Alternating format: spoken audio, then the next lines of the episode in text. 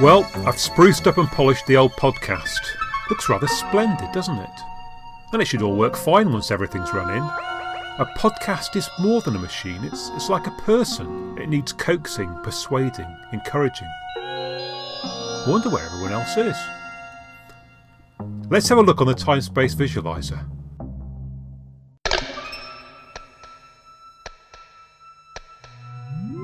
Oh, look! It's Andrew Ireland walking around his university campus.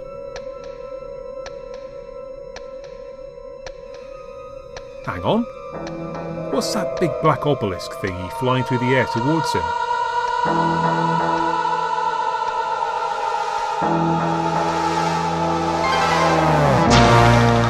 Ah! A twinge of cosmic angst, as if I'd lost something. I'm sorry you're not allowed in this podcast. Not allowed? Me? I'm allowed everywhere. Good heavens. Is it really you? Yes, yeah. For once, I was able to steer my schedule, and here I am. Not too late, am I? What for? Anniversary special? How do you know about that? I uh, read the reviews on Gallifrey Base. But we haven't recorded it yet. Next week's Gallifrey Base. Oh, What's this photo? oh you know, Jack. She was on the podcast while you were away. Uh, I'm a bit worried she might replace me. Ah, yes. Well, my replacement was pretty unpromising. Spent most of the time talking about Reedy on the loo. Come along, Giles. Let's take a stroll round the grounds, shall we? Hmm. Yeah. You've uh, had this studio redecorated, haven't you? Don't like it. Macra, Autons. We've seen some times, Giles. And the Nimon. Don't forget the Nimon. As if I could.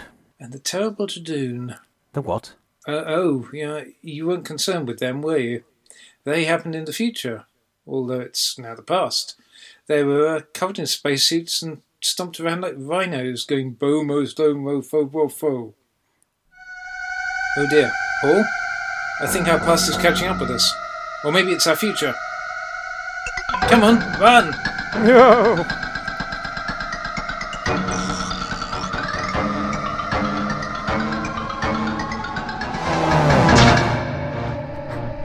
Great chunks of my past detaching themselves like melting icebergs.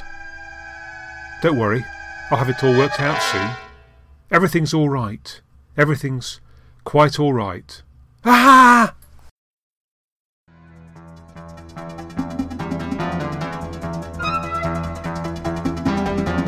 Great balls of fire!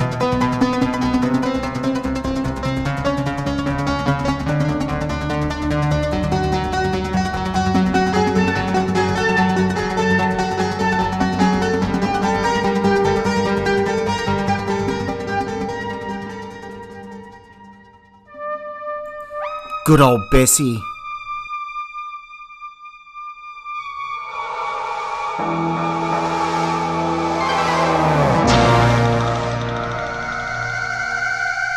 I am being diminished, whittled away piece by piece.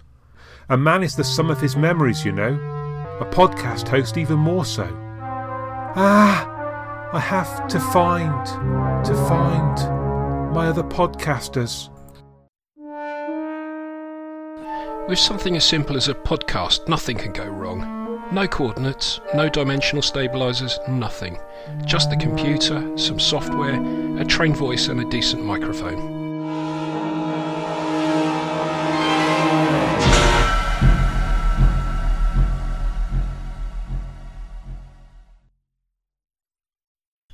Oh, hello. We've landed.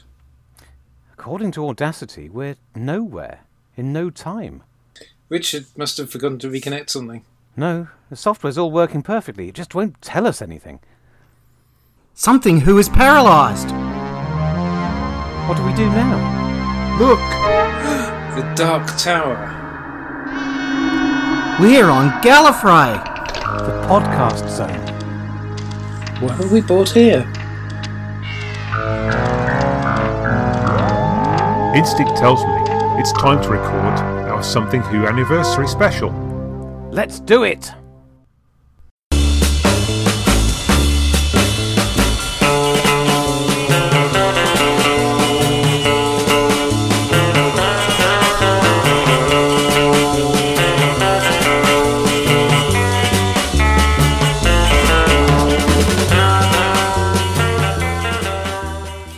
Hello and welcome back to Something Who. And after a couple of episodes breaking from our traditional format, it's back to normal this time. So here are the fantastic Paul Hello. Sorry, I had a mouthful of coffee there. and after a brief hiatus, Giles. Hello. I didn't have a mouthful of whiskey. Uh, uh, you were you were bigged up, Giles, by both Jack and Tim uh, uh, on the last podcast. Ugh, my ears are burning. Yeah. Any of them? Uh, any of them mention me? Oh, Who are you again?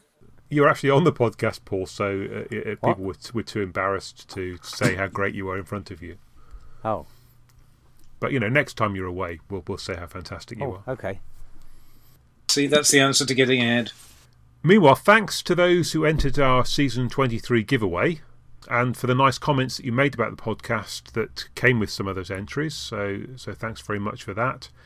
Uh, it's always good to hear what you think. And uh, of course, if you like our podcast, it'd be great if you could uh, rate and review us at the usual places, but also tell other people about us.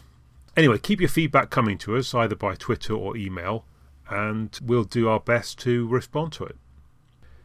In the meantime, November is anniversary season, so this time we're doing a two part special on anniversary stories. So, in this part, we're going to look at the three doctors and the five doctors, and then next time we'll come and back and talk to you about Day of the Doctor. So, three and five doctors. If we start with the three doctors, hmm, There's some logic to that. Hmm. I might have seen this when it aired because I was five at the time, but I don't have any memory of seeing it. The first thing I do recall is that it was mentioned uh, quite significantly in the Doctor Who monster book, um, Terrance Dicks, which came out, what, 1976, I think, and then almost immediately after that, the Target book arrived with the, the novelisation. So I remember those both quite solidly. And then it came to our screens in 1981 as part of the Five Faces season. So, so I, I certainly remember that quite clearly, and, and maybe you two would have seen that as well. Yes, definitely. I guess that was my yeah, that was my first. It already had legendary connotations from having having read about it. That there was this amazing story where the doctors came together, and obviously the fact that that was included in the Five Faces season when we found out what was going to be in it was terrifically exciting. Hmm. Yeah. Double Pertwee, of course. Yes. Yes. Double consecutive Pertwee. Yeah. Interesting. Hmm. I know that that was partly um, down to the fact they they were restrained to the four parters, the same reason we got Krotons. But um, Hmm. I thought it was a lovely selection. Hmm. Yeah, well, I mean, it, I mean, it was fantastic because until that point, certainly as far as I was concerned, I hadn't seen anything pre-Pertwee. So to, to get um, Unearthly Child and Krotons, regardless of, of what people think of the Krotons, it, it, it was fantastic to be able to see things from that era. Hmm. Yes, a curious thing's just occurred to me at this moment, and it's it's slightly jumping ahead, but the fact that, ironically, yes, the Five Doctors is a Carnival of Monsters rip-off, isn't it? It is, it is kind of. It's, it's got the Very interesting. I wonder what was happening in Terrance's brain that brought that about. Yeah, it just it's just suddenly you mentioning, you pointing out the consecutive stories, and I suddenly thought, hang on, yeah, It, it's interesting also, uh, I think, with the Three Doctors. I mean, it is, it is kind of a proper four-part story, a, a proper Third Doctor story that, that happens to have recurring elements from, from Doctor Who history in it, rather than maybe something that, that Yeah. was specifically written. I can't remember whether I went into it expecting an epic. I've got. I think I'd remember if I had, and if I'd been disappointed. So I can only assume that that wasn't the case. That I was just treating it as another story, even even though you know there was the, the excitement of just seeing something that was, wow, can you believe eight years old at that point? but um, but no, I don't think I went in expecting a, a grandiose epic, which is interesting. I guess the uh, everything I'd read about it had treated it in the same way. That although it was, in inverted commas, the nominally the 10th anniversary special, it wasn't considered to be a special with a capital S, Hmm. as yes, we later became familiar with. Yeah, and I I think I mean the Target book resolves many of the issues of the story in that. So, so so- some of the of the drawbacks of the, of the Three Doctors are that it has a a, a huge imagination in it, and you know, and there's there's lots of things that are kind of hard to realise in a in a studio in the 1970s that that in a target book Terrance Dicks can describe in in, in a more epic way. So so I think you know perhaps the book does have a slightly more epic feel to it than the the television story. Mm. Well, it's very classically Bob Baker and Dave Martin in that regard, isn't it? Two writers who were never really, um, never really let themselves be constrained by the practicalities of what was actually going to be able to be achieved on a BBC budget in the mid 1970s. Mm. Strange how um, how they considered a reliable, safe pair of hands. They kept getting asked back year after year after year, mm. not through the Barry Letts era, the Hinchcliffe era, into the Williams era. Astonishing. Mm. Mm. If they caused that much trouble, I can assume that they didn't. That people sort of roll their eyes and think, "Okay, you've done it again," but it just was a bit of tweaking required mm. rather than a page-one rewrite. Mm. Is this only their second story after after Axos? After Axos. Mm. Hang on, no, no. Uh, bu- bu- bum, I'm oh, it's, one. it's I'm mutants. one. Yes, right, okay. Yeah, but it's it's relatively early. What the choice was behind giving it to them. Mm. Not that I'm in any way suggesting that it, they they would have been looking for a more prestigious writer for this, you know, this epic, important 10th anniversary story. I think that's the Mm. whole. We're reiterating the same point. It was just um, another story, even if it was the important season Mm. opener.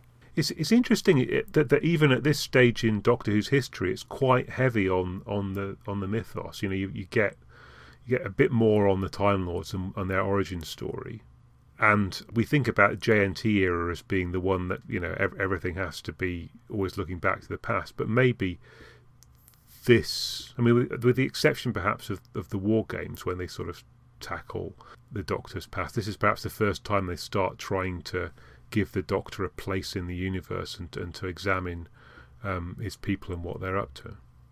And without getting ahead of ourselves, I think the biggest difference between three and five, and possibly between this era and mm, you know the eighties, I'll avoid saying the JNT era, is that Mm. this story isn't really about nostalgia. It's not really about looking backwards. To the extent that it looks backwards, it looks back four years to the war games. Yeah. But it does something new. It adds a, a big new piece to the mythology. Yes, yes, that's Omega. true. And and that new element is not only the uh, the biggest contribution to the series mythos, if you want to put it that way. It's also the best bit of the story. He his character, his arc, is the bedrock of the whole thing, and it's ri- and it's very clever and it's very moving, and the whole thing revolves around him. Mm. Mm.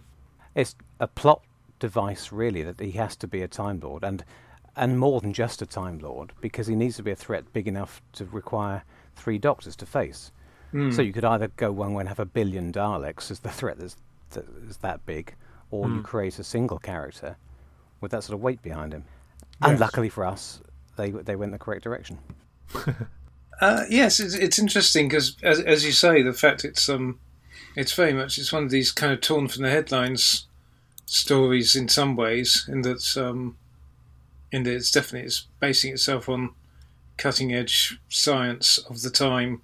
You know, with my with my Doctor Science hat on, like the possibility of black holes as real things was only just becoming a, a real staple of popular science at Mm. that time. Obviously, they've been predicted since since the 1915, you know, 1910s, 1920s.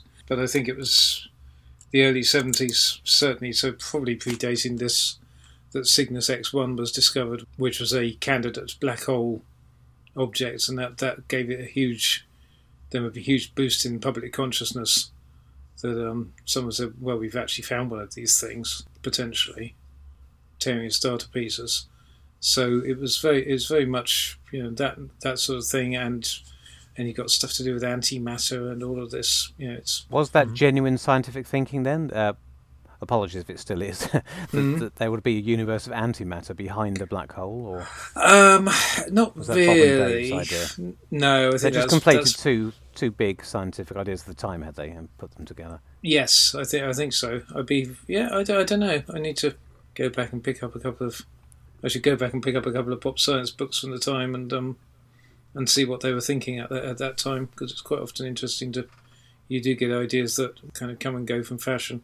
So whether anyone put two and two together and said, "Oh well, you know, our universe is missing all the antimatter that should have been created alongside the matter in the Big Bang, and therefore, what if it's on the other side of? What if that's where black holes go? Is um, it's not completely outlandish thinking in terms of how one might you, you know you might be able to spin together a theory that would put two and two together and make five in that way. Mhm.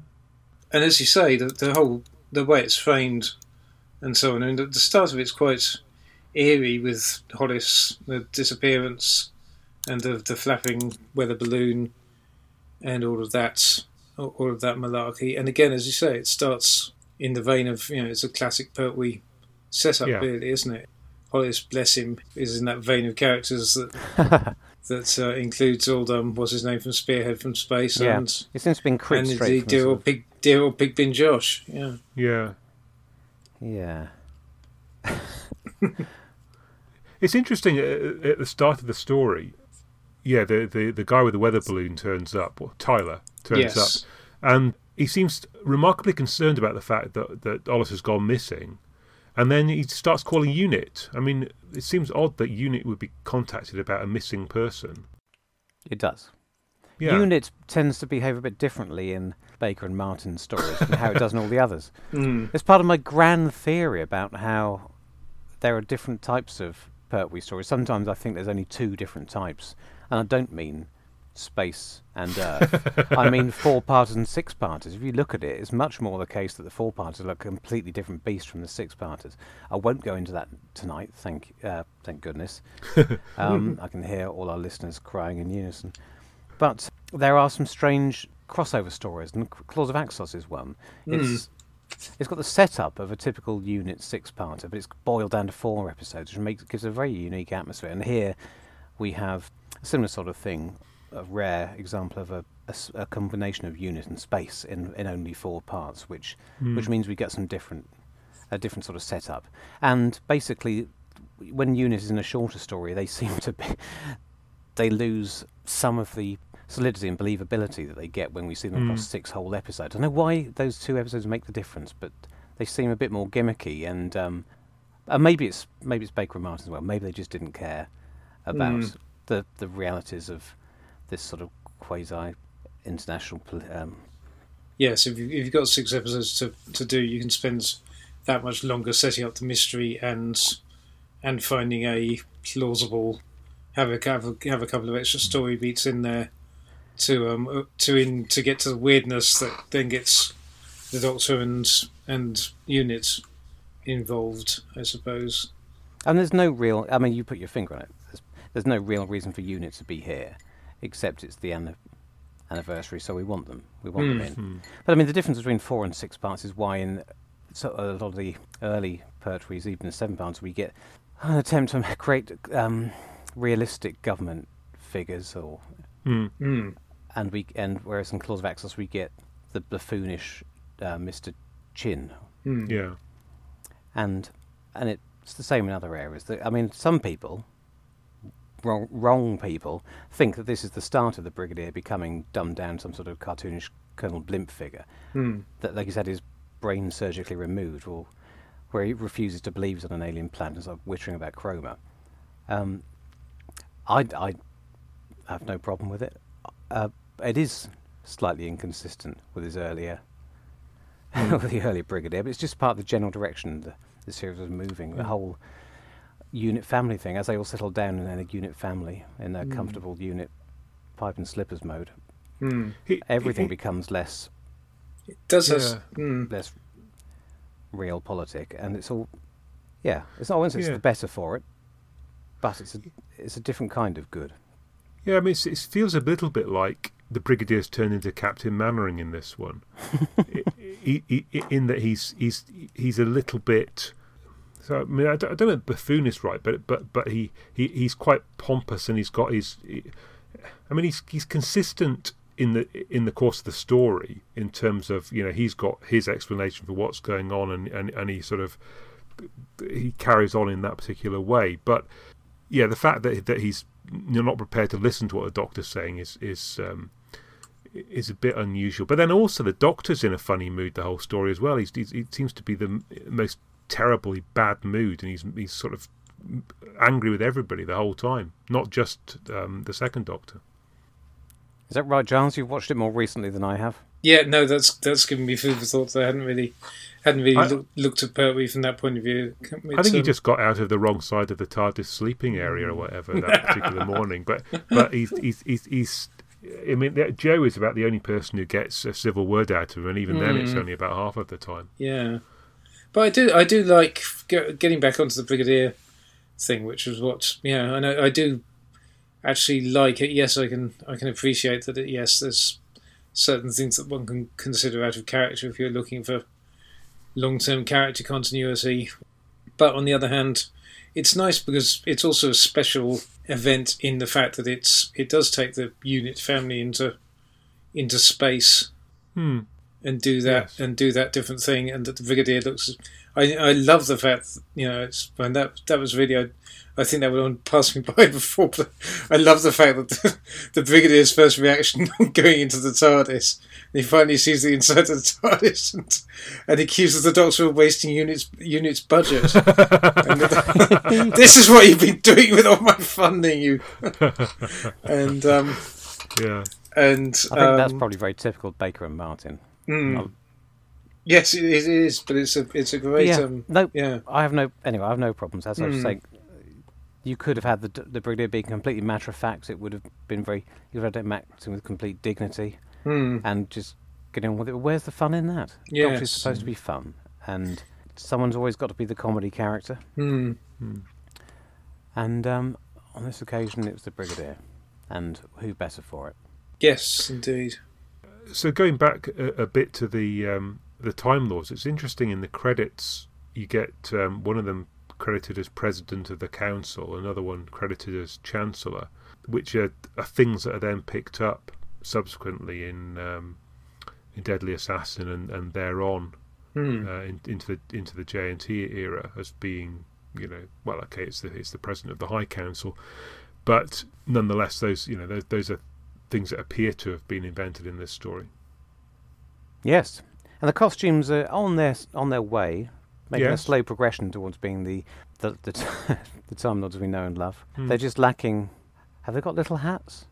They haven't got. Obviously, they haven't got the massive. Um, what what do you call that big thing that sticks up at the back of the kind neck? of collary thing, but I don't know what you'd call it.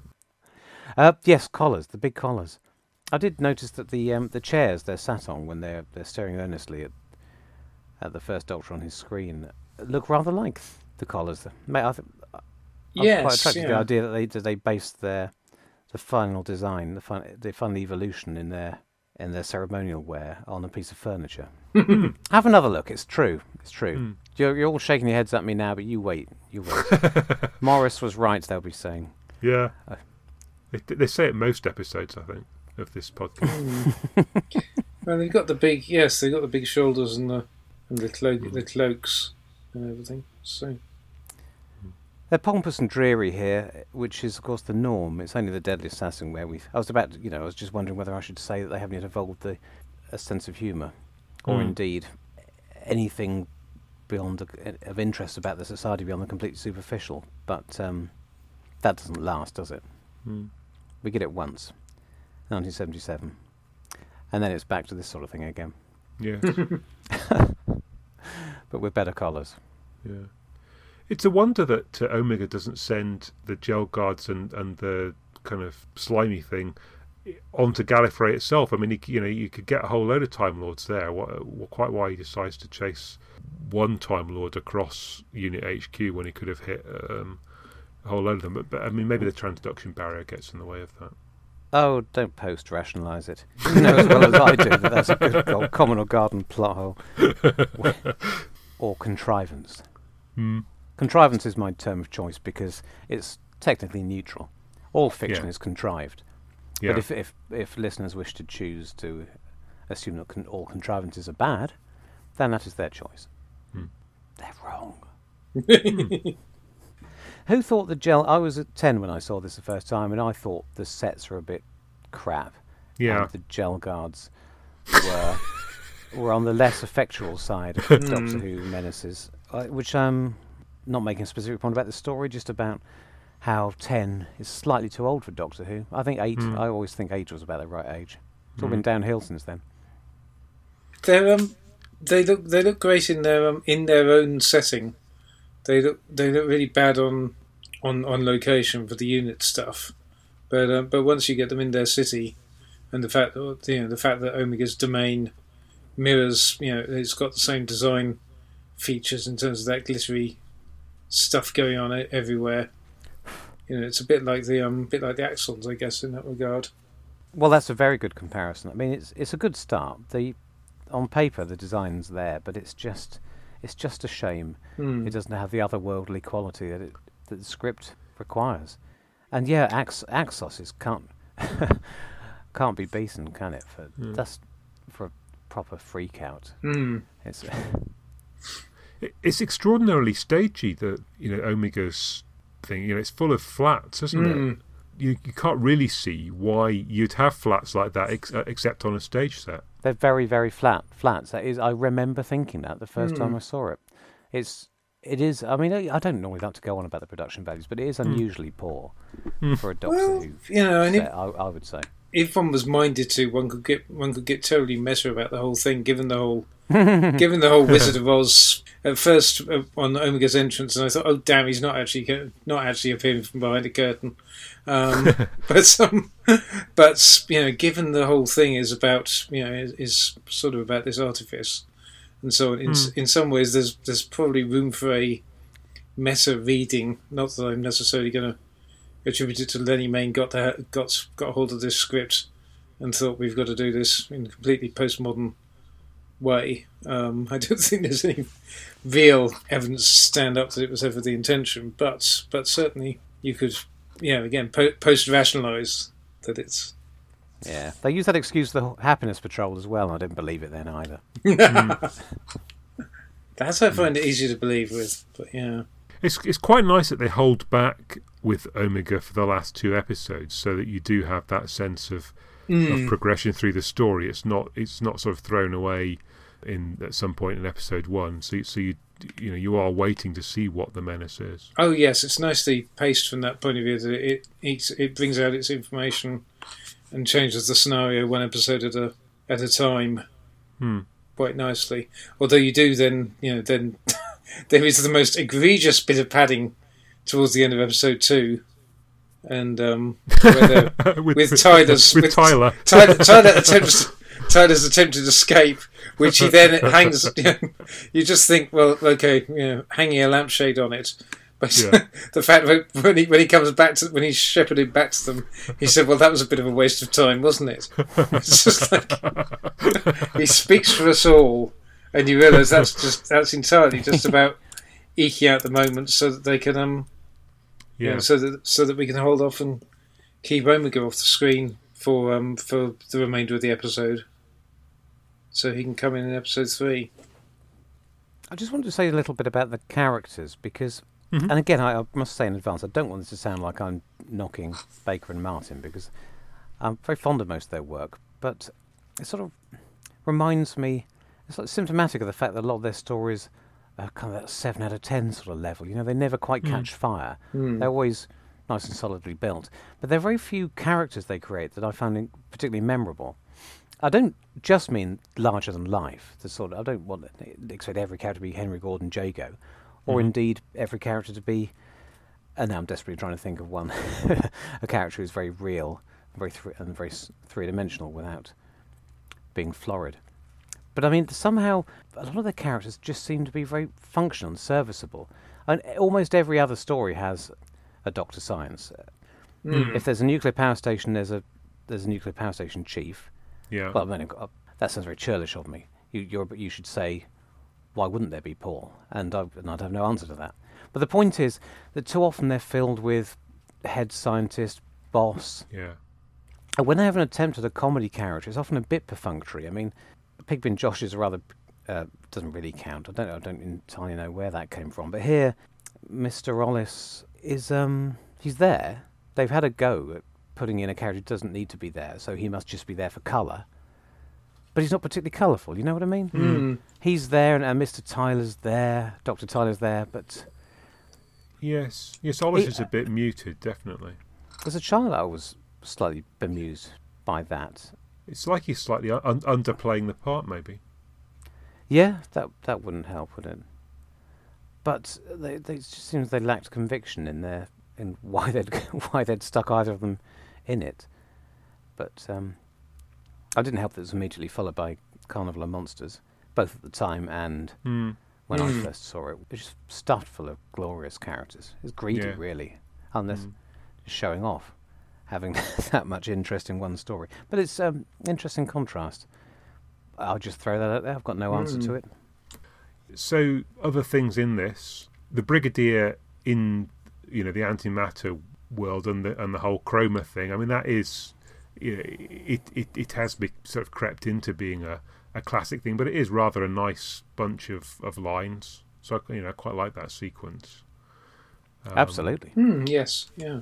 and I mean, cle clearly the whole thing does kick up a bit when Troughton turns up, and and Troughton, I guess it's close enough to his original appearance in this in the series that he, he seems relatively as he did uh, in his era. And I would also say that they haven't had to write him differently to contrast with Pertwee because it would become an issue. Maybe not Hmm. an issue, but it would be something people had to start bearing in mind in later years when meet, when pairing up different combinations of doctors. That you sometimes need to exaggerate certain facets of the character to create enough of a contrast. Whereas here, luckily, there already is enough between two and three Hmm. and enough and not enough much time has passed, so he's there's not as much chance that he'll be boiled down to some sort of caricature of himself. So, are we all? Would anyone agree that he's pretty faithful? It looks like he, it seems like he just stepped out of season six. Yeah. Yes, yeah. When did it first become known that um, Jamie was originally supposed to be in this story, and more to the point, that they just gave Benton most of his lines? I feel that was quite recently that, that I discovered that. I, I suppose I should feel a bit ashamed that I didn't spot it because it's with hindsight it's so so obvious. Yeah, I, I I didn't know that you know years ago. I was saying it no. I didn't know that minutes ago. So, so that's some. I just, I'm wondering perhaps that people it was a theory at one stage, and then maybe Mr. Pixley found it in some paperwork or something. But I don't remember people even theorising it. People just Right. said, "Oh, isn't it? That's good. It's the one where Benton gets something to do." Hmm. So so he couldn't be released from Emmerdale or something. Was that that was the story? Was it? Well, on the um, on the Blu-ray set, which I watched the other week, Yeah. somebody floats that as the theory, and it's I think it's shot down. It's too early for. It. Hopefully, Emmerdale, somebody so- else will. Well, that's what happened in '83. That's, That's why he couldn't have Yeah, a of That's proper course, yeah, yeah, in no, the Five I'm conflating two things. On this aren't I? Occasion, I don't think there's anything stopping him except for John Pertwee, who apparently didn't want him in it because it would Oh, dr- uh, draw too much. No, I can't remember who said this on the Blu-ray, Yeah. and if if nobody did, then I guess it's my subconscious telling me. But no, It- it- somebody has told me this in the last week or so that Jon Pertwee was happy to have Troughton back, but didn't want too many old characters taken the shine away from him. That does And- sound entirely in character. So Frazer's loss was John Levene's gain. Hmm. And if anyone wants to, um, and he talked us through in great detail, because this is the story where he probably gets the most to do in, in many Yeah. ways. He talks us through in great detail every one of his great little moments, every little bit of acting that he puts into the performance. on, Yeah. he, he tells an enthralled Katie Manning and Richard Franklin, "Oh, what, watch out! There's a good bit here. I'm doing my, I'm doing my surprised acting here." and they're, oh, did you see it? And um, and Katie's quite sarcastic in Mm. replies. Uh, I wasn't, not something I was expecting, in a in a good natured way. yeah. Lots of Yeah. knee squeezing and and ribbing going on. Yeah. the the only thing I've written about um, about Benton is I've said never leave him in charge because it all goes horribly wrong as, as soon as he's trying to deal with the antimatter blob. Not his fault, of course, um, but yeah, whatever whatever whatever marvelous acting he, he's doing in his own head, it, it, it sort of seems to be you know largely lost by the camera. Oh, I need to stick my finger up here and say I do actually think John Levene is very good in this story, and um, he and all the little things he's pointing out are indeed worth pointing out. I suppose he's he's rightly proud of them. He does very well. It's just that um, you know it's always funny when people point to their own acting and, and and tell you what they're doing, isn't it? I think I think Mm. it's funny. We got anything much else to say? I'm just trying to think. I'm, I noticed similarities to Logopolis in this. So in the in plot plot wise, I felt like you know you've got a universe-threatening energy drain, and all of that. It's it's just it's um it's slightly undersold. In In some ways, Logopolis actually maybe does it better, but in terms of the the idea, well, then, then again, Logopolis doesn't really because you only ever see it Well, see things collapsing on I think. I, I think you could argue both of them are underplay it in Hmm. um, in their various ways. I mean, neither of them go for a grandiose operatic approach to the end of the universe. Hmm. One of them has a, as we've established, a small cast, including a, a scientist with a moustache and a poacher around, hanging around for no apparent reason at the end of the universe, and the other one brings it back down to a you know this rather parochial radio dish on Earth. Hmm. Oh, and, and is full of other parochial stuff like the Barnet bypass. It seems to be. uh, I think they both embodying the archetypal Doctor Who way of dealing with the grandiose there, which is to stick a pin in it and look at it from a completely unexpected angle. Hmm. It was something in the air in 1981, though, that's for sure. I suppose that I mean there's there's a looking at some smaller things. There's a prefiguring maybe of the um, matrix sequences in, in Deadly Assassin because you've got you know this weird fi- uh, fight sequence between the Doctor and Omega or or, or some strange the, the will of the will of Omega, yes, Yeah, which is Um, proper freaky. It's, it's um, It is. yes, quite nightmarish. you've got this. I'm now getting rather churlish. You've, you've got this bit where the the Brigadier and various characters jump into Bessie and zoom off to to escape away from Omega. And then, as soon as they arrive back at Unit HQ, the doctors who've been hot, footing it sort of arrive within about 30 seconds of them. I mean, you know, I suppose they've got a remarkable turn of speed. You never actually see them run. They could they could be extraordinarily fast. Oh dear. Well, you know, it, it would be a waste of time to hang around for half an hour waiting for them to come back, wouldn't it? It's a, a nice contrivance, I think, as you just said. Hartnell he doesn't really get an awful lot to do because of his physical state, I suppose, but hmm. relatively faithful. I to- used to, for some reason, I used to think that he wasn't quite in, in character, but I don't know where I got that idea from. Last hmm. time I watched it, I think they did quite a good job of boiling Yeah, in yeah. yeah enough of his so. essence down into those little scenes. It's more that he's quite funny, so they have remembered what the actual first Doctor was Yes. like, which is something that increasingly gets lost. Mm. And I think the problem is that that's the one part of his portrayal. He's doing his absolute best, and some of it acts very nicely. But the one thing that he's lost from his original characterization is the mad gig, Yeah. giggling season three Doctor, which um, is, some of that's there in the writing, but not in the performance. So maybe that's what Mm. what I picked up on.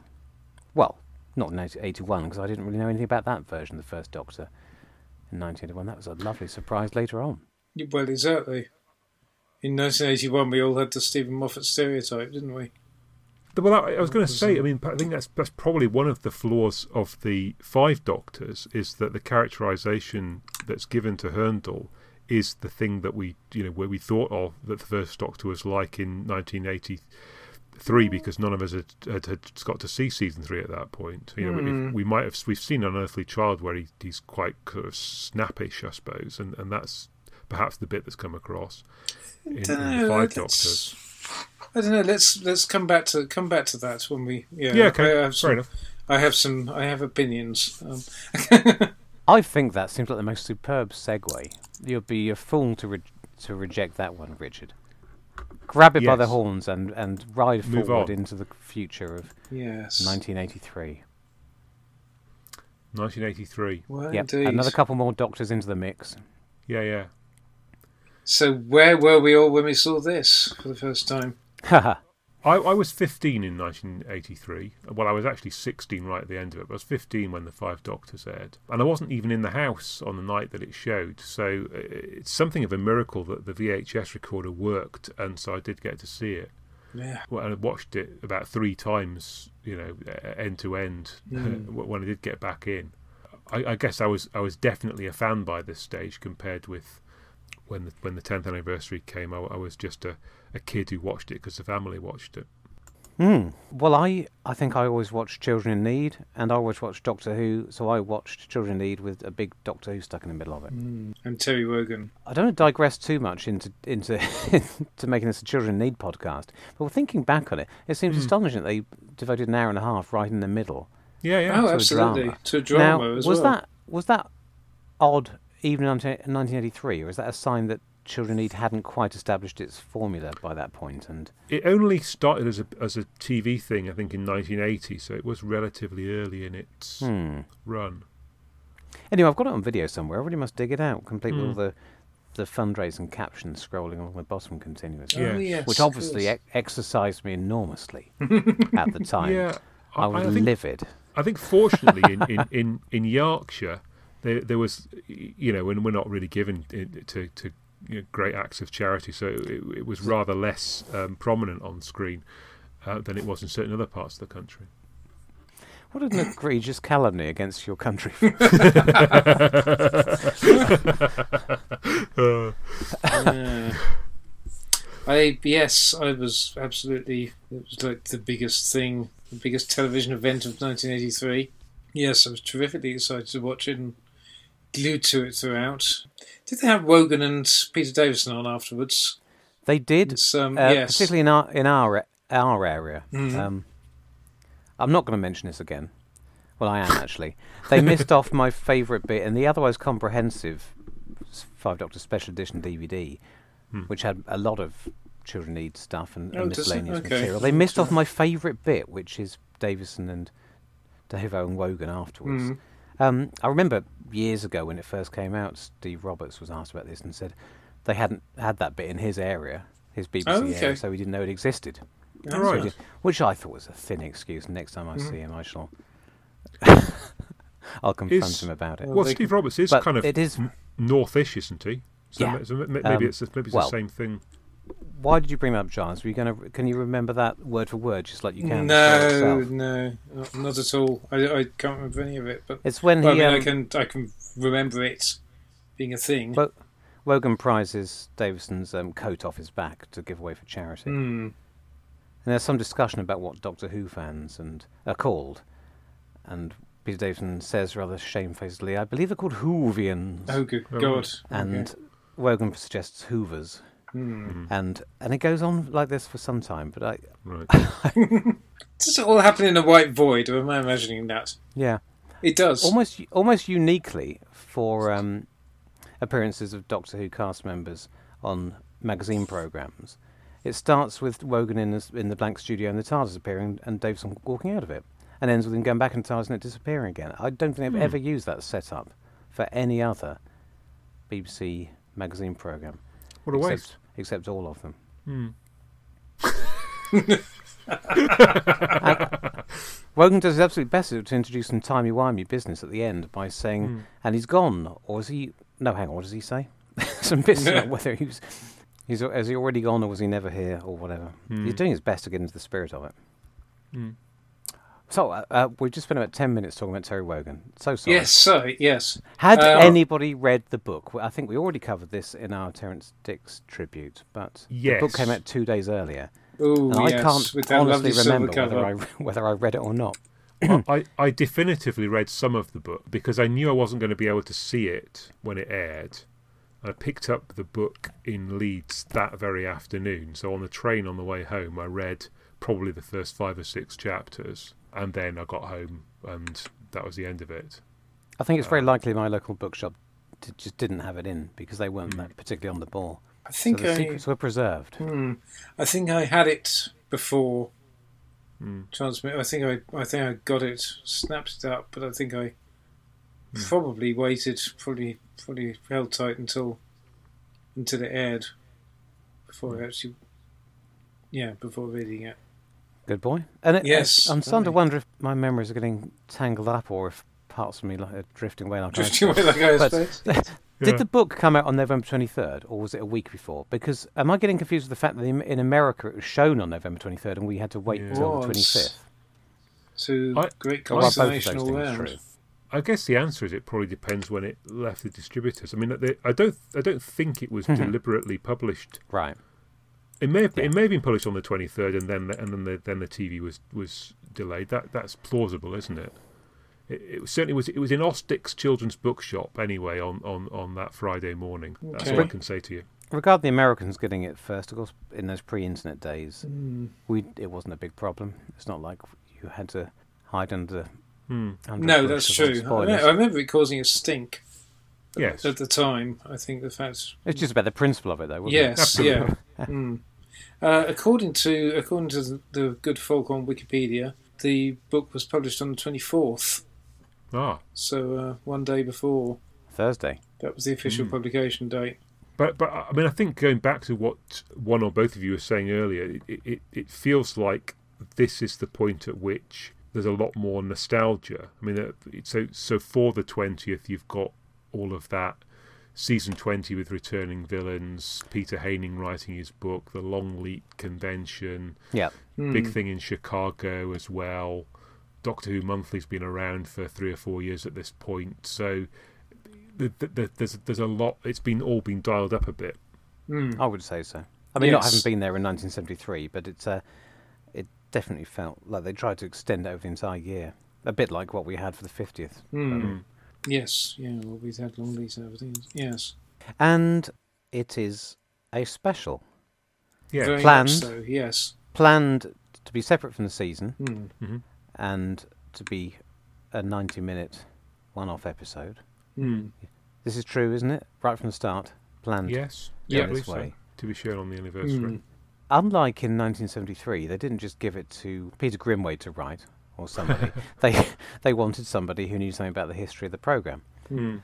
Well, and or was well respected writer, and they went to Holmesy first, didn't they? Yeah, Yes, indeed. Mm. Which is a fascinating part of the story. Because what on earth would we have got from him? And we know some of what we would have got. It seems that he was rather hung up on the fact that it wouldn't be William Hartnell, and that was going to factor into his plot. Mm. mm. Edmund Warwick was going to return. Good lord! Well, you know, if things carry on getting more and more meta, meta, maybe that'll happen for the hundredth anniversary. We'll have a room full of pretend first doctors, and the doctor will have to, the 29th doctor will have to work out which is the real one, Mm. which is the CGI William Hartnell among all the. Ah, I, I'm I'm losing it now. Mm. Well, it could be. It, it could be Just- like the, the the machine in the uh, Land of Fiction, where the Doctor fails to pick out Jamie's face. It could be exactly like Ah, that. Yes. Brilliant stuff. Now I you like see, it. this was my my 50th anniversary idea, more or less, back in the day. Was uh, I was like, this is how you do a 50th anniversary special, and uh, but basically it was going to be could have involved the land of fiction, could have involved the toy maker, could have involved any kind of setup like that, and you get the um the Doctor having to go back through his past adventures, Hmm. so you can kind of do modern production value Hmm. reconstructions of bits I like mean- the bit with the maggots and the um you know I feel like on we're and so sure to get that one day. I'm Mm. not quite sure why we haven't. I mean, if if this was if Doctor Who's an American network show, they we would definitely have had some of that sort of business going Mm. on now because they uh, they seem very f- fond of that format from Back to the Future through to Avengers Endgame and Mm. Trouble with and That that Trials and Tribulations. Yeah, Yes. Yeah. I'm I love all that sort of thing. I can't. Hmm. I I'm a sucker for it. So yeah, that Yeah. can't come soon Hmm. enough. Whereas what we got was uh, that condensed down to about three minutes in the name of the Doctor. Yes. But that's Mm. no. Is that the one? Yeah, that's the So- one. Yeah, Yeah. getting ahead of ourselves. Mm. Yeah. What we actually get is back to Gallifrey again because you can't have an anniversary story without Gallifrey. Mm. Except, Yeah. of course, we get two in 1983, which is Oh, true. slightly confusing. I mean, Yeah. that's um, that's a bit odd, isn't it? That we get the return of Omega to mark the 10th anniversary of the Three Doctors, Mm. Yeah.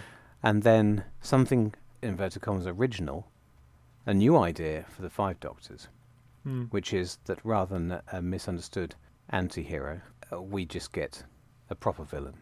Mm. So it's actually less novel than the Three Doctors, isn't it?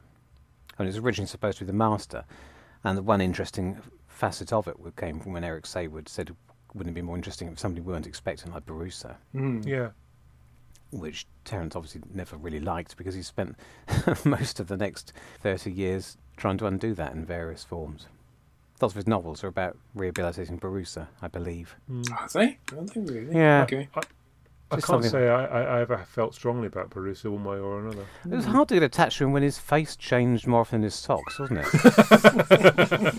I mean, when he couldn't, he didn't even have the decency to stay ide- Yes. looking the same from January to November of the same Yeah. year. Mm. Some something's wrong, and that is rather unfortunate. Hmm. I don't know. It seems to say something to me about the production team. There is so little continuity between Arc of Infinity and the Five Doctors, and it's Yeah. not a stick with which a one would or should Hmm. try to beat the Five Doctors with. Mm. But perhaps No. one should beat Eric Saward with it.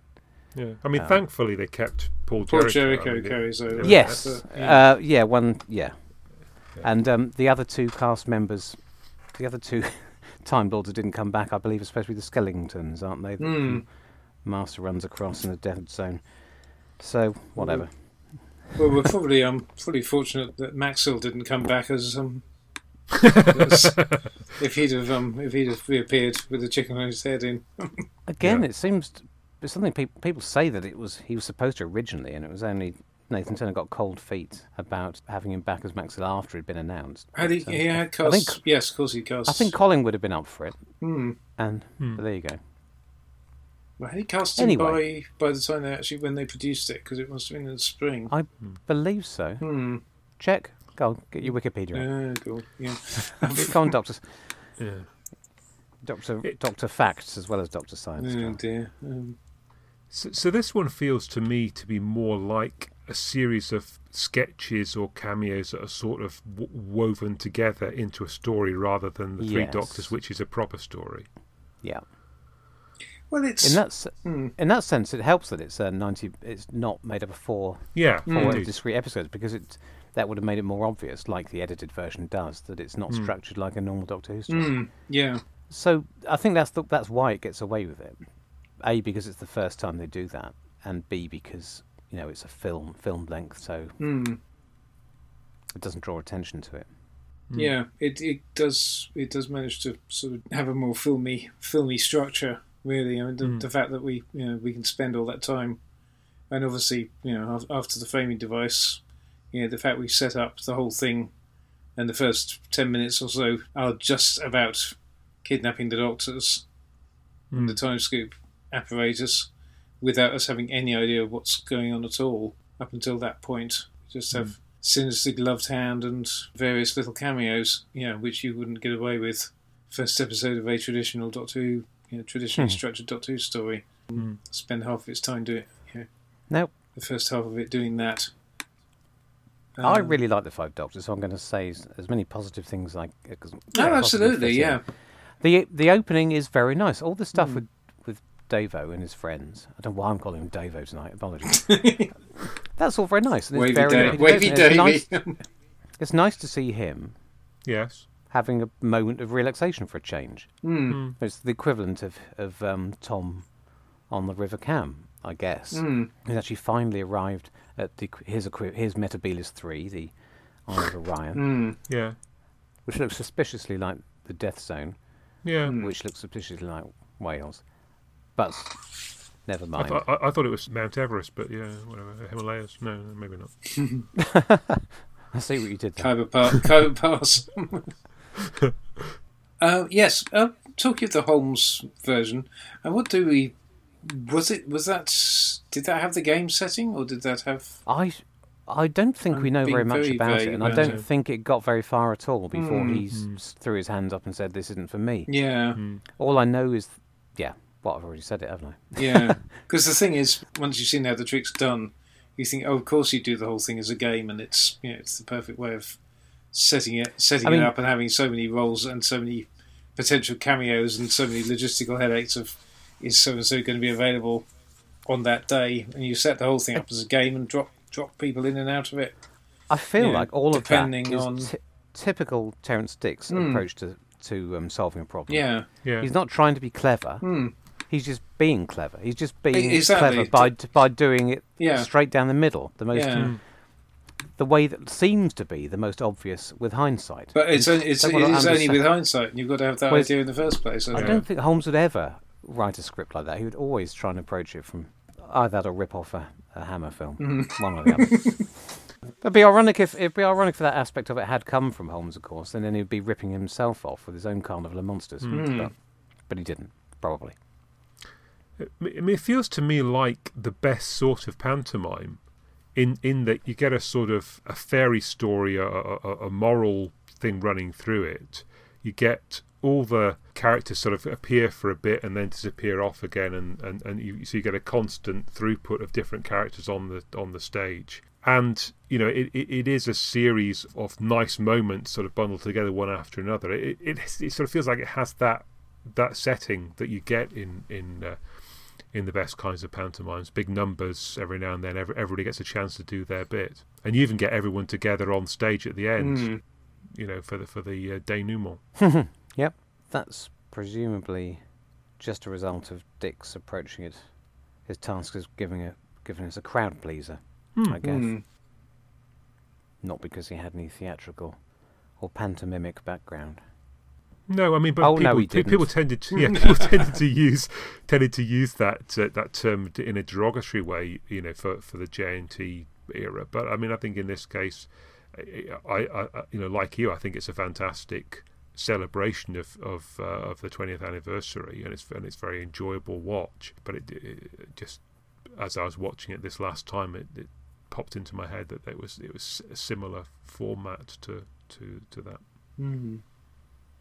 Well, certainly, um, Rassilon, when he turns up at the end, is very much um, like the genie but the, you know, the, the genie or the, Mm. you know, it's a cross between Attila the Hun and Old King Cole right down here.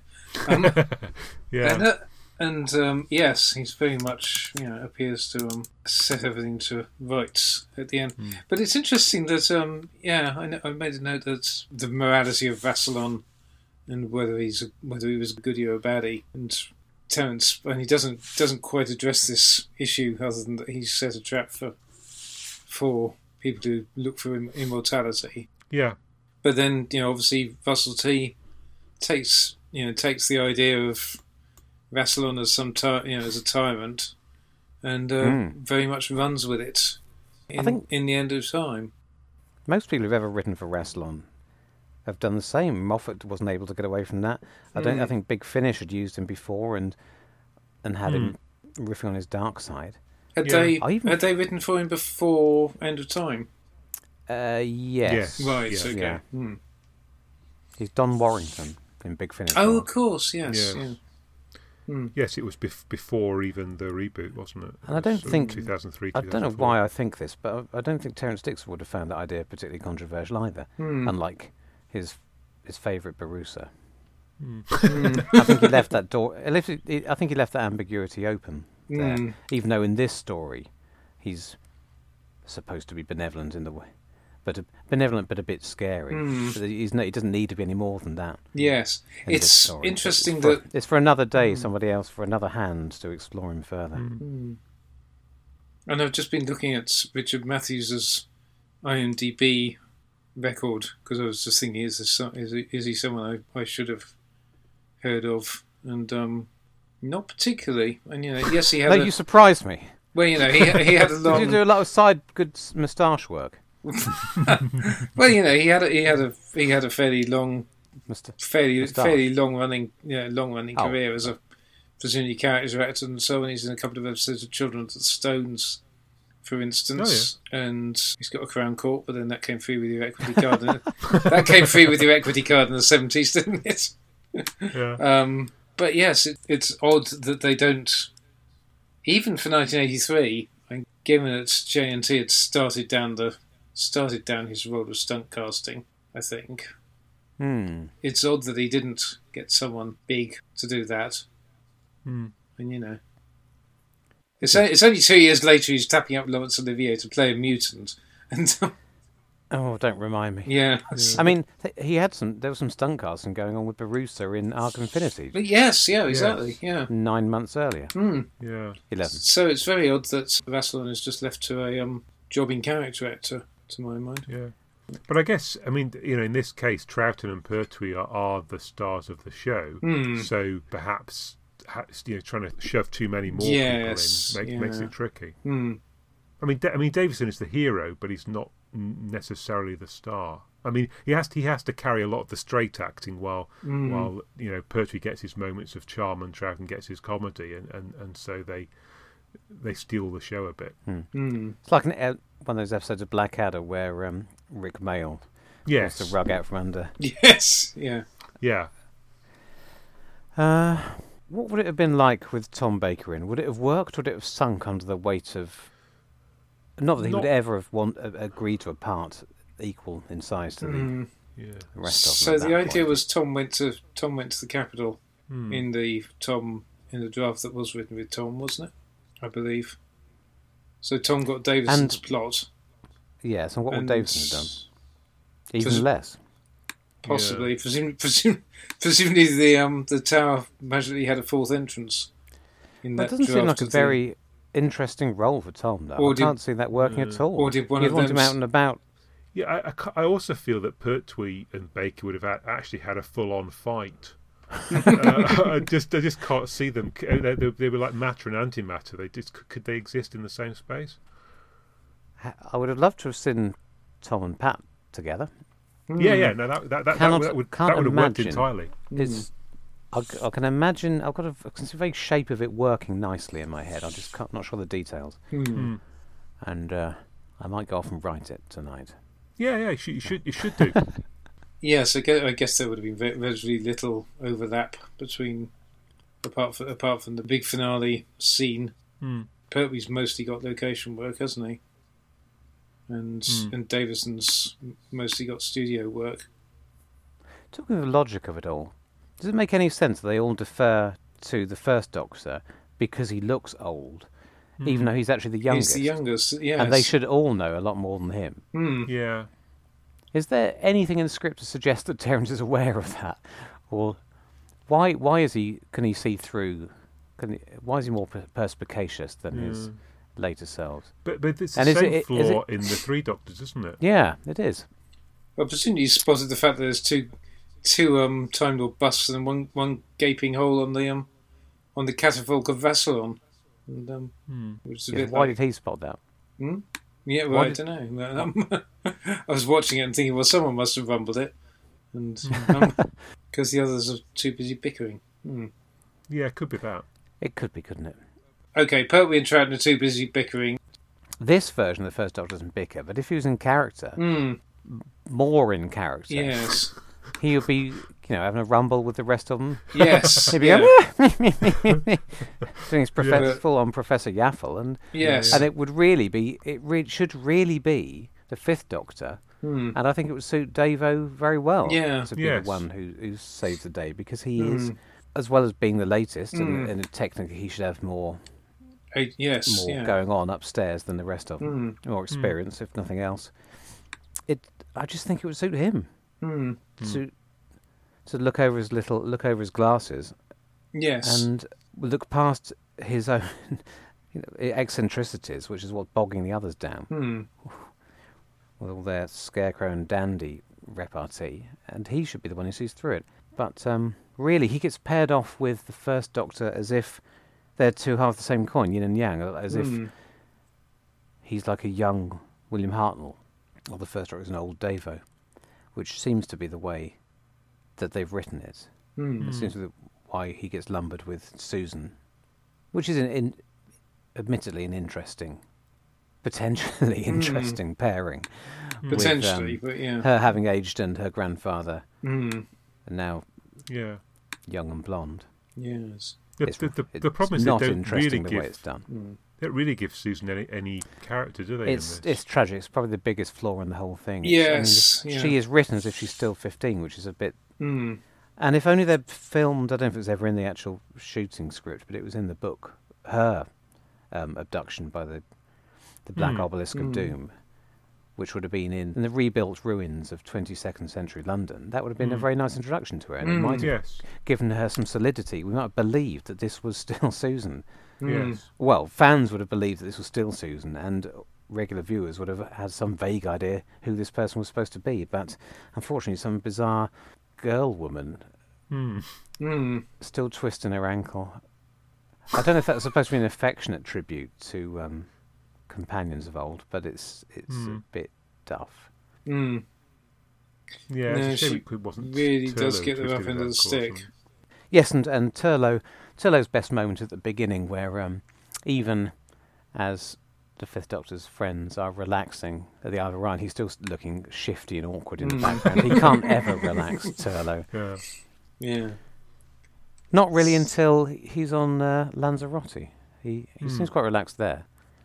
But um, because Tegan's gone and taken all the That must unresolved sexual tension Yes. out of the TARDIS. yes. Yeah. Mm.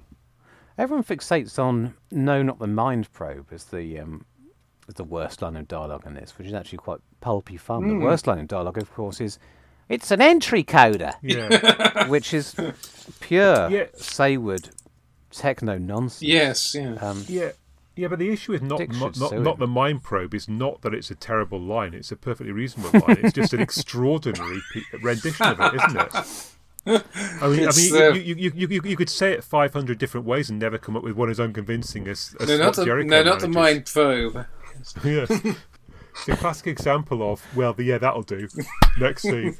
I don't know, isn't it? I, isn't it obvious from the um, special edition, or maybe the outtakes, that he was being asked to try half a dozen different versions? It? Okay. So I don't know if that's the last one in desperation. No, not the mind probe. No, is it- no, not the mind probe. There's definitely a version where he underplays it. Yeah, hmm. yeah, and he's a he's a good enough actor that of course he would have he could have. Yeah, I mean, he'd been in Triangle and everything. Yeah. No, he is. Don't stop it. But uh, it reminds me also on the Castrovalva Blu-ray. There's deleted scenes. I think it's an episode, an end of episode, where um, Davison delivers the the end of episode line. Oh yes. It's recursive occlusion. We're caught in a space-time trap. And the director, possibly on instructions from JNT, is saying, "Could, could you um, could you big it up a bit, love?" That's not Fiona Cumming, of course. That's just my generic director, BBC director voice. And we end up with recursive occlusion. We're caught in a space-time trap. so you know, it was an occupational hazard in those days. Yeah. More steel, Anthony. More steel. Yes, talking of actually direction and such like, such like. So, what do we reckon to the direction on this one? And it's Um, he appears to have been cut. uh, hired Moffatt, purely for his ability to keep the actors in under control. Hmm. I think that's on record, isn't it? Really, not for his great visual flair, which Hmm. is a shame. I mean, it, it feels it feels all right to me. I mean, I, I I don't look at it and think, oh, how dull it all is. I- It's, it seems. I, I think there's enough going on that you don't really think about it. Hmm. No, yeah, so it's Uh, not it's not incredibly inventive, and you know certainly the Gallifrey, the capital scenes are um are shot. in Although very much in line with Arc of Infinity and Ron Jones, I suppose. yes, yes, yes, they could be set in a dynamic world of cross channel ferry uh, businesses, couldn't they? Really, but um, but with better I think we- but with better colours. I think we always assume he's a more of an actor's director, and um, it's difficult to tell on this evidence how much he had to do with that because a lot of the people, most of these actors are familiar faces, and we know what Hmm. they're like. So it, we would only really know if he'd dropped the ball if they were suddenly out of character. Hmm. So you know, maybe at the end of the day, all that was required was for him to get it made without Hmm. somebody murdering somebody else. Yeah. But yes, you're right, Richard. It looks fine. Hmm. And there's some there's some nice touches. I mean, a couple of the things. Although there's there's a bit of a tendency to cut away to model shots of the Tower of Rassilon with or the Dark Tower with where it's clearly in a different setting from from where they're filming. But then you know, I suddenly thought, hang on, how the hell did they do that? There's a couple of scenes. I think Troughton and Courtney are looking from um, looking at the Dark Tower in the distance, and it's got. I was thinking, okay, how the hell did they get that shot? And I was Well, watching. still I was watching it on the transmission version on the DVD, so you know, but it's it's like appears to be off in the distance with with proper grey, you know, lost in the mist yeah. kind of thing. They they still made quite a lot of use of of matte paintings in this era, didn't they? And I think even occasionally were quite good at putting models on, like taking models on location Hmm. and, and working them in. Yes, So, I would assume it had to be perhaps has to have it normally matte would have- painting, 'cause- Normally, it, it just requires the the imagination to think of that solution and Hmm. somebody allocating the time and a slice of the budget to go for it. And of course, they had more money here, so Hmm. it's not like that sort of thing was beyond the capabilities of the BBC to do. It's just that half the time, It's beyond their imagination. Either no- to, to either settle nobody thought something of it. Mm. again, I was watching, I was looking at Time Flight the other day, and that uh, can't be many worse examples. A story Yeah. where nothing physically matches up. Mm.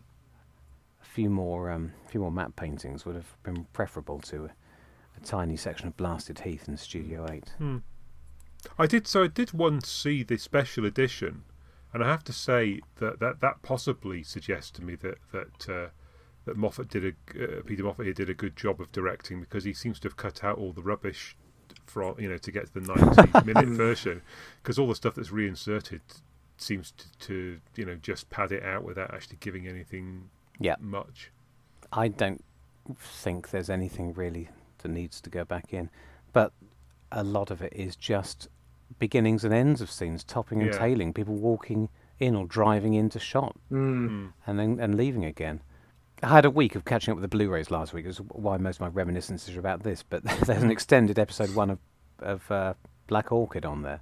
hmm Uh, I think it's about three minutes longer. Mm. And always all of that is just every time somebody makes a journey, Mm. you see more. Some of You these extended scenes, you see more of the journey, people coming and going, than Mm. than what they actually do once they get there. I, mean, I don't suppose half of this stuff was ever intended to be used. But Mm. when you're on Yeah. location, you've got a nice vintage car. You film the whole thing. Mm. Everyone getting in, climbing in, starting up, driving off. You follow it in down the road. Then you call cut, just so you've got enough coverage. Mm. So really, it's a bit a bit silly to put that back in as if it Mm. as if, as if it was ever really missing in any strict sense. Mm. And uh, I don't know. Get in early, get out Oh. quick. That's the maximum, isn't it? The one I remember particularly from this Five Doctors Special Edition, but there's a lot of it, is towards the end when the right at the very end when all the Capitol guards materialise in the tomb. Mm. I think we see maybe one of them, one uh, the first couple appear and walk off in the finished version. In this version, they they appear, they walk off. We stay on them. Another load appear in the transmat, walk off, and it just seems to go on forever. just guards walking. Ah. And that's and I, yeah. Yeah. Nathan It- it- Turner wasn't very fond of it. Yeah. He said It some w- quite it- acerbic things about it. In Yeah. It was When their it came out. moment, Paul. Those those actors. That's why. They, okay, that's fair enough. Imagine how upset they must have been to have been cut out. That's Uh. Yeah. my. ah. and Oh, dear. endless shots of Davo walking around the Capitol, admiring the pot plants. Mhm. All cruelly cut in 1983, but now we can, now we can enjoy those delightful moments all over Mm. again, in high definition. Yes. Lots of lovely film though. Everything looks great on film, and um, Peter Yeah. Moffatt's direction is better on film. Mm. It's true enough. There's, there's there's a nice cyber massacre. Mm. JNT doing some some stuff in there. Mm. Yeah.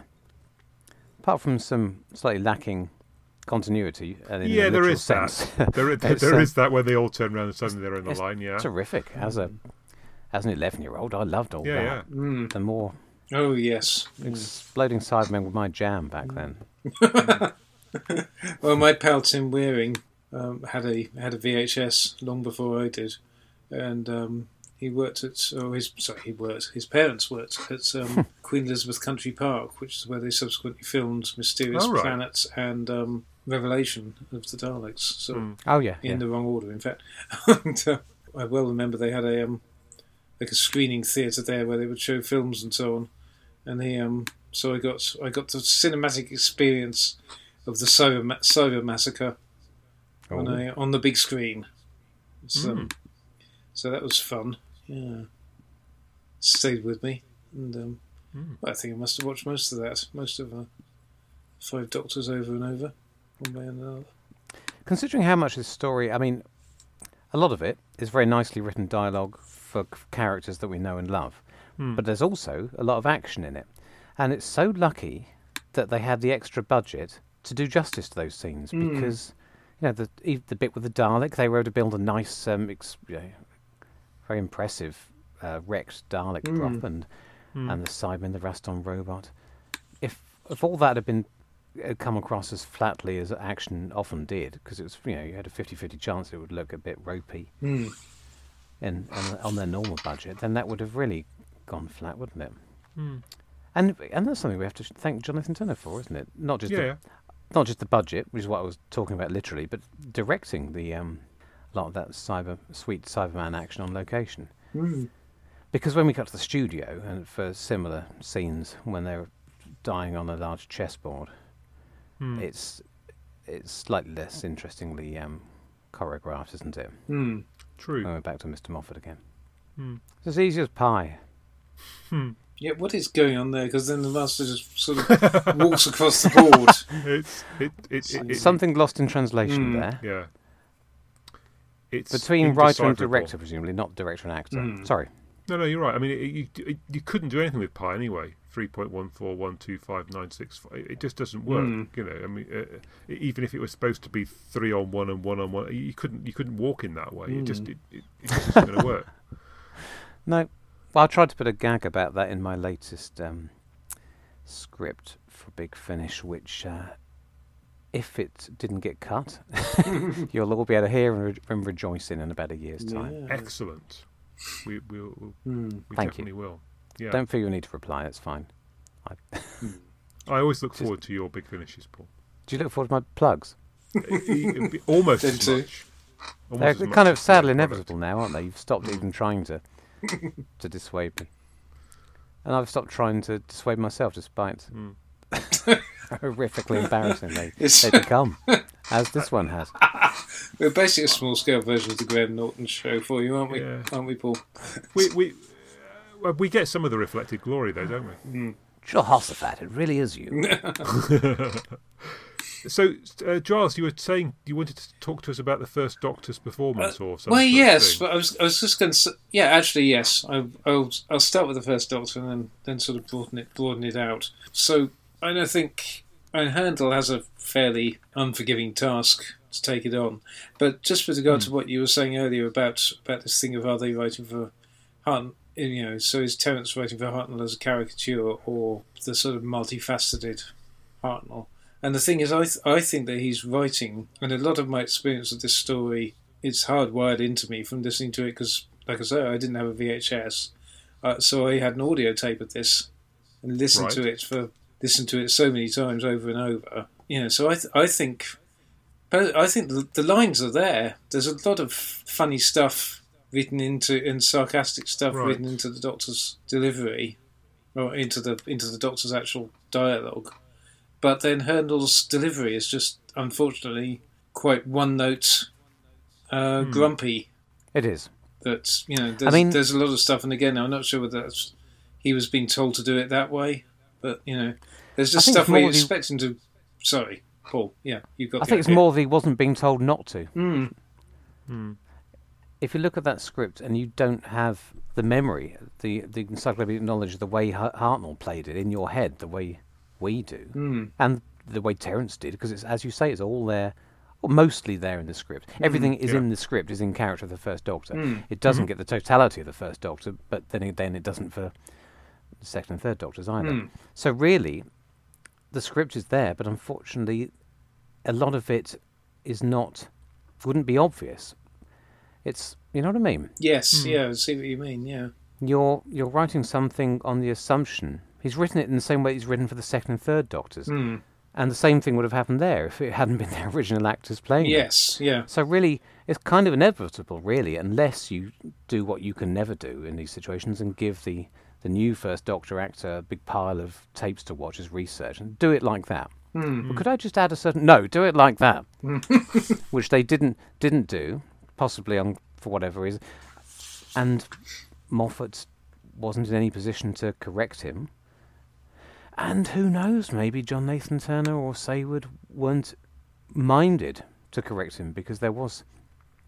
I may have been influenced here by DWB, the um, the egregious fanzine in the eighties, were, had- were obsessed with the idea that Nathan Turner had been on a one man mission to mischaracterize the First Doctor as purely grumpy misanthrope, Mm.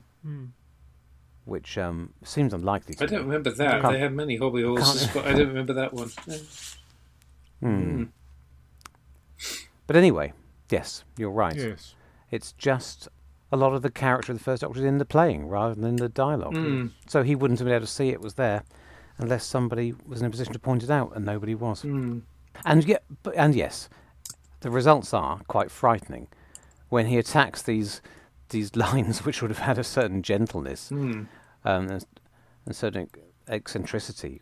If Hartwood said them, they just he just sounds vile. Yes. Just shouts, yeah. shouting abuse at everybody. I'm, I'm exaggerating slightly, but you know what I mean. Mm. Yes. Yeah. Yes. absolutely. It's strange how it creeps in to his performance. You could almost believe somebody's telling him to exaggerate that side of it. Mm. The creepiness with the one thing that always stuck in my mind, the way um, when they've discovered that one of the doctors has gone missing, and he muses, "I wonder what happened to the other." Yes. yeah. Yeah. You can always believe he's the villain the way he goes Mm. with that line. Yeah. Very strange. true. Very strange. Mm. Maybe someone should just told him to play it like a pantomime Mm. rather than that would have that would have improved his performance fifty percent just like that. Mm. Anyway, bro- broadening it out from from that point though, the other performances, and so you know the familiar returning actors mostly, but I mean, I think I particularly wanted to say, I mean, Troughton and Courtney are absolutely brilliant together, Yeah. and I, I personally I think Nick is Nick is the best thing in the entire story. I think Mm. Cour- yeah, Courtney he's, is he's, just he's a lot better. every in this every than- line is three. yeah okay he's yeah okay he's the yeah he is the somewhat caricatured brig that's you know the later Pertwee era kind of thing but But- but he's a- absolutely just bang on the nail the comic delivery is Anybody who's worried about him seeming un- less intelligent than he should be in the Three Doctors wouldn't have a problem here because it's not. That's not the way they approach it here. It's more, he's more a long-suffering brigadier. he Mm, does yeah. know where they are. He's been through this before, Yes. and he's not particularly excited at the thought of going through it all again. and that's to get um, paired with an excitably like bouncy puppy-like second Doctor. Mm. It's a wonderful yeah Yes. original pairing because they were never quite like that. We'd never seen that before. Mm. That too, and and I think that's uh, fairly accidental. well this is what I was wondering is this so just an accident of how it how it panned out with the casting Yes. Ab- Abs- absolutely, Yes. because sorry if I'm treading on anyone's toes here. Mm. Somebody's probably got this written down, but it was going to be fourth Doctor with Sarah Jane, Yeah. and then John third Doctor with the Brigadier, Mm. Yeah. and then we would have had second Doctor and whoever Jamie, Jamie. I guess. Mm. Yeah. Although they'd have had to sort that out somehow. So, I think Tom did us a favour there because I'm. Yeah. Yeah. I Mm. wouldn't have. I wouldn't give up my second Doctor Brigadier partnership for the world. Mm. No, it's brilliant. no absolutely yeah And he, he, he, he, even John and, and Liz are actually pretty good as well. Yes, Mm. indeed. It's funny how all that works out because there's no Tom, there's no Katie. I suppose we could have had Liz Shaw, but that's not really Mm. as much as I would have liked that. If we had a three-hour-long Five Doctors, I'd give Liz Shaw more to do, but it's not really Mm. what the general public will remember Mm. most fondly, is it? So, and talking about Liz and Pertwee, it's only talking about the fact that you've, you know that you've got Chad and Courtney at the different stages of their lives, as it were, in terms of the the dynamic being different from the Hmm. dynamic you've seen from them before. It is the same thing there with um, with Sarah Jane and Pertwee. You know, I think because I was I was thinking Liz is Is very good, but she's very much, to my mind, she's channeling season twelve Sarah Jane, or Hmm. you know, or the Sarah, well, basically the Sarah Jane that evolved from, which Yeah. which does make sense because it's you know it's the older, she's an older Yeah. version. She's not as, you know, she's not become Sarah Jane Adventures Sarah Jane yet, but um, you know, she's got a couple of decades to go before that. But but she's very much that. Yeah, there's there's bit Yeah. there's bits in there that you think, okay, that's that's Sarah Jane that I know from from Tom Baker era. Yeah. As a per- She's K9 and Company, Sarah Jane, isn't Yes, yeah, yeah. Well, fashion sense wise, certainly, but well, we had to let everyone off that. Well, worse, yeah, worse than um, it was the it was the eighties. Um, so it's she's slightly seems to be playing in a slightly different register from Pertwee, who is, dare I say, I don't know. It's feels a bit unfair to say, is he phoning it in? Is um, but then the thing was, yeah, Third Doctor was always an extension of Pertwee's personality, I guess, in a, in a way that a lot of the other characters are, you know, actors acting. So it's a slightly different. It's a slightly different thing. It's- Yeah, Do you he know? probably Do you know has. what I mean? It's- I don't have a particular problem with him in this, but he probably has more trouble. It's probably much more of an effort for him to f- really find a third Doctor than it was for Pat Troughton, Hmm. Yeah. who is just a more experienced actor and could probably just turn it on. Yes. Yeah. Mm. Not that I'm implying that that is what he did, but you know, he could, he could probably just find it. Whereas, Whereas this is a bit like Jon Pertwee's turned I mean- up and read the lines. yeah, well, I Mm, mean, his without- character, I don't want to- his character evolved during his five years Mm. on the show, so he might have found it a bit discombobulating to be. Which which version am I? Where, Mm. where was I? Yes. Is this 19? Is this any of the previous Third Doctors? Is the Mm. new nine- 1983 Third Doctor? But Hmm. so he, it does seem more of a pastiche of um, what we remember Mm. than than the second. Yes, and he obviously has to be a But- late. Oh. He obviously has to be a late one in order to, yeah. if we're talking within story logic, in order to know Sarah Jane. But um, Oh, let's not get. Uh, but let's not get yeah, into that. no, no, okay. I mean, he's he. It's the last time that he's recognised. You know, he's, he's sort of physically the same kind of, uh, of doctor. I guess. You know, by the time we you get to uh, dimensions in time, he's he's he's, he's considerably older. Hmm. Yeah, Uh, and and the two radio stories, he doesn't Yes. sound sound the same. No. Unfortunately, Are we are we getting close to sort of winding up? Has anyone got a, a, another significant point they want to make? I was just, I was just going to say with regard to the the um the remaining, you know, the the Gallifrey business, Yeah. and one one minor, very minor, nitpicky point is that apparently, that, you know, and you only know it from there being a there there being a line to um, to explain something.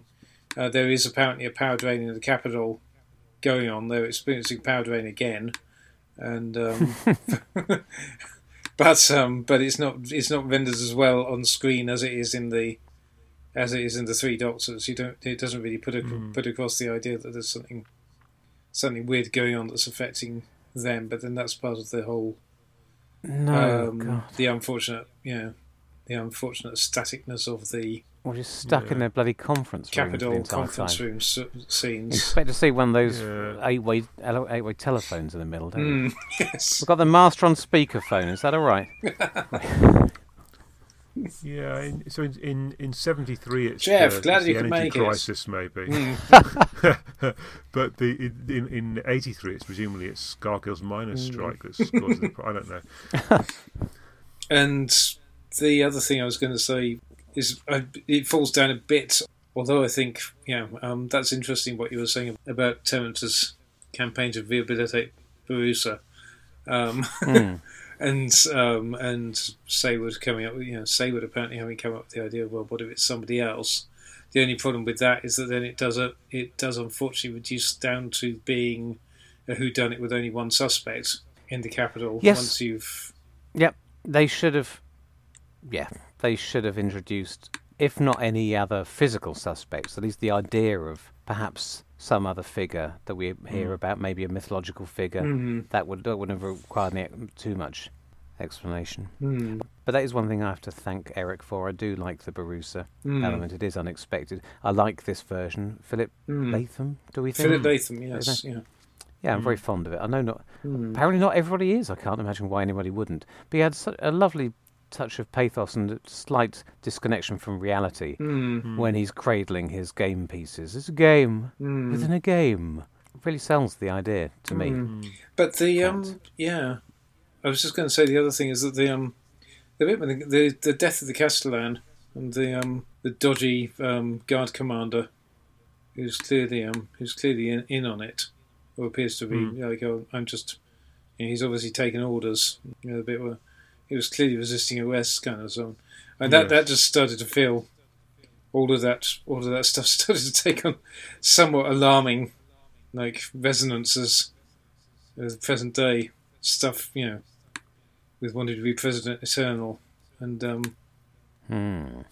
you know, a little bit of politics. And some, it's just like you know, you just think, ah, oh god, yeah, okay, right, you know, and obviously, famously, you know, Deadly Assassin is Well, the um, I guess um, they they should have pushed that a bit further. It should have been more like classical, like uh, the Roman emperors who want to become gods Hmm. rather than just emperors. yes, yeah, What President Turner is rather uh, low key for for a Time Lord. mm, if he's really unhinged.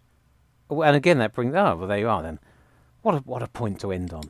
it brings us back to the Three Doctors, where Omega is ranting. Oh yes, Mm. I shouldn't have been a hero. I should have I been a should god. Should have been a god, yes. Yes. See, they knew that these stories need a mythic scale, but it's slightly lacking here. But that's the 80s for you. Mm. It's a bit more technical and a bit more. Yes, if I do this, I'll get extra regenerations, and I can stay in my present political position. Mm. Okay, great. Mm, yeah. Yes. They are. I link. I link the two together so we can go home. Very now. nice indeed. Can I also say something that links the two together? Please. sort of in that both of these stories end with an attempt to do a new setup of the show, of the a restatement yes. of the show, and an, an attempt to something of an attempt to shift the status quo. Though it's rather, Oh, you know, it's you know the the Three Doctors does it and does it subtly because there's a it doesn't oversell it, but it's you know it changes It's, how things. it's a big moment, but it's operate. undersold the way it's presented. Yes, yeah. It's Um, important in terms of. Yeah. Whereas here, it's oversold when it's basically the same. You know, because there Yeah. not really a change in the status quo. It's kind of meaningless. Exactly. I, I Yeah. never really understood that. It's that's um that's bad contrived, Hmm. Yeah. just so that he can Yes. you can link it back to 1963 in a way which it doesn't really. Yes. And if you want to, um, and just to throw forward to the next episode, when we reunite, it's still yes. Of course, it's the same thing that happened in 2013. Only, arguably, they um, yes, there they do a massive reset and then proceed to throw it away in in the course of about um 18 months afterwards. In my in my humble opinion. Hmm. Mm. But there you go. Never carve anything in five foot letters and a, on the side of a mountain in Doctor Who because it won't stay. Somebody will come along and uh, and muck it up Mm, and spray graffiti over it before too long. yeah. As soon as your back's turned. I mean, it feels possibly as if Terrance Dicks sets up the end of that as you know as as a nice little joke. You know, of course, that's how it all started, Mm. and then may, maybe it gets a bit overplayed in the in the acting. I don't know. It's, it's certainly it certainly does feel like it's a bit Fry and Laurie by the time they've done it. You know, it's all a bit kind of uh, uh, arch and a bit ironic. You Mm. know, I think you can tell they've all been told to sell it because it's the end of the episode. I mean, poor Yes. Janet Fielding with her. You mean you're deliberately choosing to go on the run? Just Yeah. hitting this joke over the head so that we Mm, all yeah. Yes. make sure we all get it. yeah. Uh, happy days. Mm. Excellent. Well, so that, it's that, that, go on.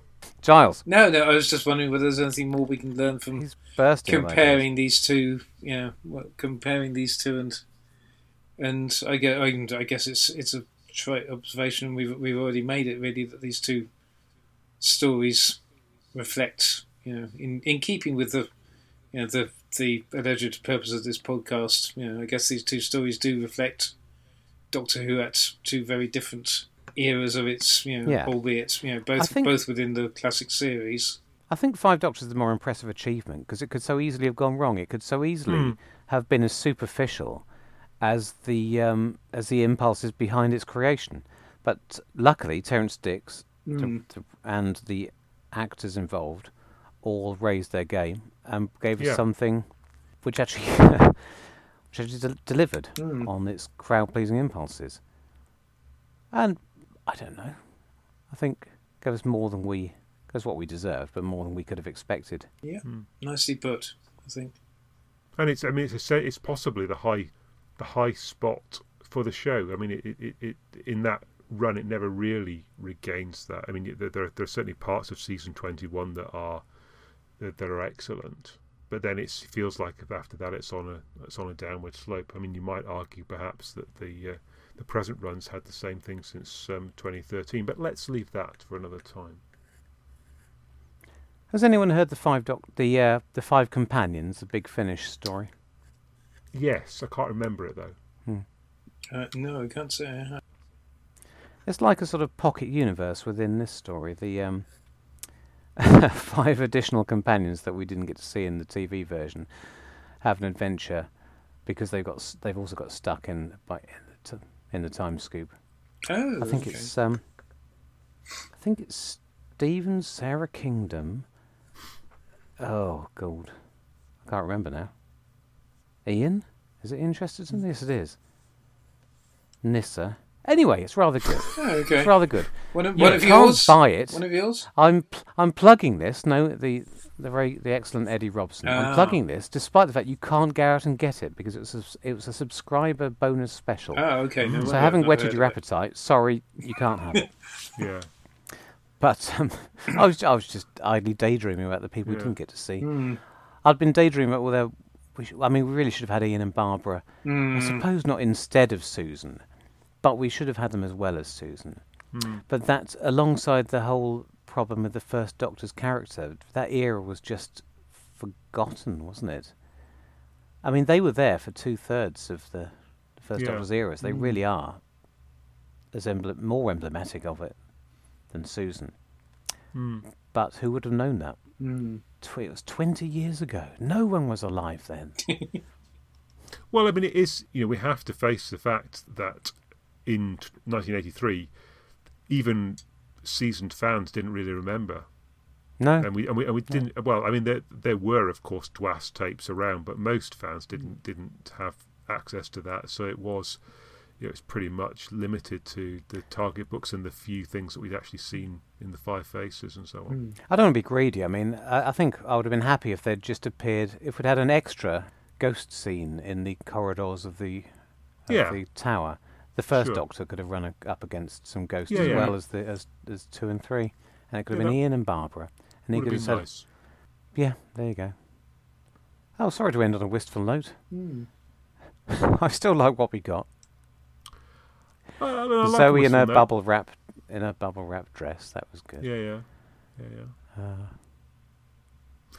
Okay, well, look, thanks, thanks for that. Thanks for your thoughts. Uh, that's the first half of our anniversary podcast. oh my word! I know. Can you imagine that we could, we could do another half? But anyway, um, thankfully not tonight. It'll be a short Are we half. When's the second half in ten years? well, of course, we haven't scheduled it yet, so we'll have to see. Well, goodbye from me. Is, is it bye from him as well? I'm just going to leave you hanging. No. and it's goodbye from me. Oh, fantastic. Which means it must be uh, goodbye from me as well. So, uh, yeah, thanks for listening to us, and uh, we look forward to having you the next time we get together. Having you? That's terrible. You might be looking forward to that, Rich. I was. I'm perfectly happy to just have them as listeners. Grim.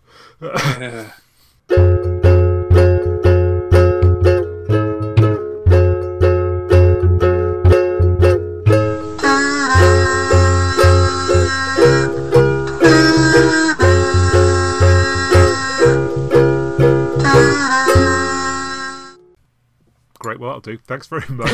Um, Got to work I'll on these stop, endings. I'll, I'll stop. I'll, I'll stop recording that now, and uh, Yeah. before it becomes a two-hour horror show.